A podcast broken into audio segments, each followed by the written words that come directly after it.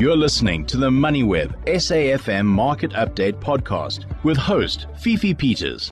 Taking it back to 2020, it is Throwback Thursday. It's Throwback Thursday, right?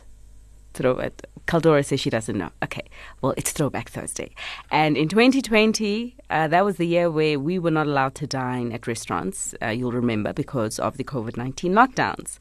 And what we saw when those restrictions were removed was that a whole lot of people rushed back to their favorite eateries because now they could. So last year, apparently 17.8 million diners are seated at restaurants across South Africa. And that is according to some data that was put together by a restaurant reservation platform, DinePlan. And we do have the growth marketing manager of DinePlan, Paige Herrera, on the market update to give us more detail on this. Paige, thanks so much for this. So where did all these people go dine? Hi, Fifi. Thank you so much for inviting me on air this evening with you. Well, at over 2,000 restaurants across South Africa, that's where the 17.8 million people were going. And how does this compare to what we saw prior to the pandemic? Because we're talking about big numbers right now, 17.8 million diners. I mean, is this a showstopper number for now? Is it better than what we saw prior the pandemic, or are we not quite at those levels yet?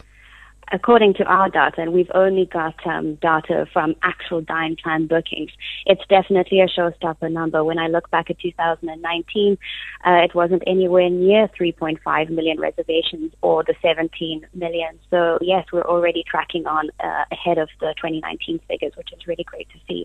And this was notwithstanding the fact that 2020 was still a pretty tough year. I mean, food prices started rising in 2020 because one of the reasons, the war in the Ukraine. It happened, is it the 27th or the 29th of February? But sometime in February, that's when it began. That's when it rattled supply chains. That's when we saw the petrol price shoot through the roof, and the impact on not only food prices, but on the price of everything else, and ultimately what people had left in their pockets. And yet, we still had people rushing in to go and dine. How do you make sense of that? Well, I think you can put it down to many things, but, you know, the TransUnion report of last year said that 2 out of 3 people, so that's 60%, 67% of consumers, said that they're reducing their spending on dining out, travel, and entertainment. But I also think that after COVID and the lockdowns and people not being able to eat out and enjoy their favorite restaurants, a lot of people did prioritize doing that, and we can see that from our numbers. So while they might be cutting back on spending, they are still visiting their favorite spots and trying to discover new places. All right, so you're talking about over 2,000 restaurants, which got a whole lot of consumers walking through their doors in 2022 to eat their food. Can you give us a breakdown on the makeup of these restaurants? I mean, are we talking fine dining establishments, just like regular restaurants, establishments, that kind of color? It goes across the board, Fifi. I mean, we have fine dining establishments, of course, including some of South Africa's very best restaurants. But then we also have lots of casual eateries, from pizza places to picnic spots and casual burger night places. So there's everything on that 2,000 restaurant list. All right. And I suppose but your data wouldn't really go as far as to see how these restaurants were getting people to walk in, whether there was promotional activity attached to it just because of the fact that times were pretty tough? Well, yeah, we can definitely, I mean, we don't have this exact data on that, but I can tell you that having an online presence and being able to be discoverable, it already puts restaurants above their competition. If you're not online and you don't have a social presence, it's very likely that guests won't find your restaurant and most likely take their business elsewhere. So there's a huge impact that marketing and a digital presence can have on your restaurant. It's a combination of things that lead to success. Yeah, because the popularity of the online booking system, I think it really took off in the pandemic, because obviously restaurants were restricted in the amount of people that they could host in their establishments, just as a result of, you know, be lockdown restrictions and just making sure that they were operating safely. We had inventions even from restaurants themselves with menus that you were able to scan on the QR codes and the like. But I'd like to know whether online is still where it's at for restaurants right now, whether we have seen a reversion to things that we used to, the way we used to go to restaurants prior to the pandemic in terms of just showing up at the door. Yes. Well, our data says the opposite. Our data says that, you know, online bookings are definitely where consumers and guests of restaurants are heading these days. Just looking at our stats, telephone bookings declined since 2019 by 21%, meaning that our online channels are booming. More and more people are getting used to the fact that maybe being during the lockdown, people were pushed towards online ordering and menus and, you know, handling their business on any restaurant reservations online.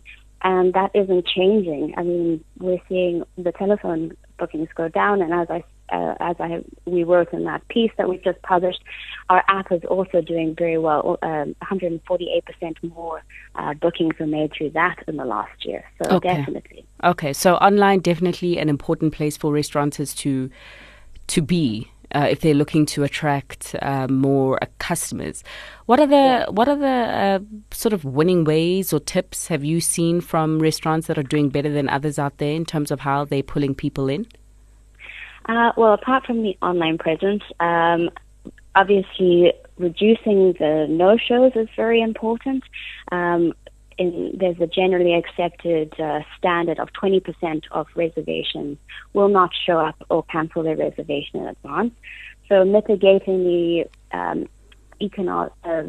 cost of those no-shows is very important. Restaurants do that by sending booking confirmations and reminders on the booking day so that their guests are reminded of their booking, as well as booking deposits. So we recommend utilizing all of those assets. And another thing we've noticed makes a big difference is automating the time-consuming tasks. So phone bookings, confirmations, reminders, they all take a lot of time and are prone to human error. But it's very important that restaurants keep the human element. While people like to self-service, it's also very important for restaurant owners to build personal relationships with their guests. All right. 2023, in terms of the outlook and what the numbers, the preliminary numbers are saying so far, are you expecting it to be another strong year for dining or not? Well, it's got off to a positive start, so we're hoping that it continues that way. Obviously, there are challenges from the power outages and the rising fuel and food costs. There are challenges ahead, but 2023 has got off to a good start. So, you know, the South African restaurant industry is very resilient. They've proved this time and time again. Mm-hmm. And I'm hoping that it's a good year for us in South Africa. Okay. Good to know. I'll certainly be there at one of the establishments. Me and my mum and my friends. Great, me too. And Caldora. We drew a date. Paige, thanks so much for those insights. I think really great insights. Paige Herrera, the Growth Marketing Manager at DinePlan. You've been listening to another MoneyWeb SAFM Market Update podcast, uploaded weekdays at 7 p.m. For more MoneyWeb podcasts, go to moneyweb.co.za or the app and follow MoneyWeb News for daily updates.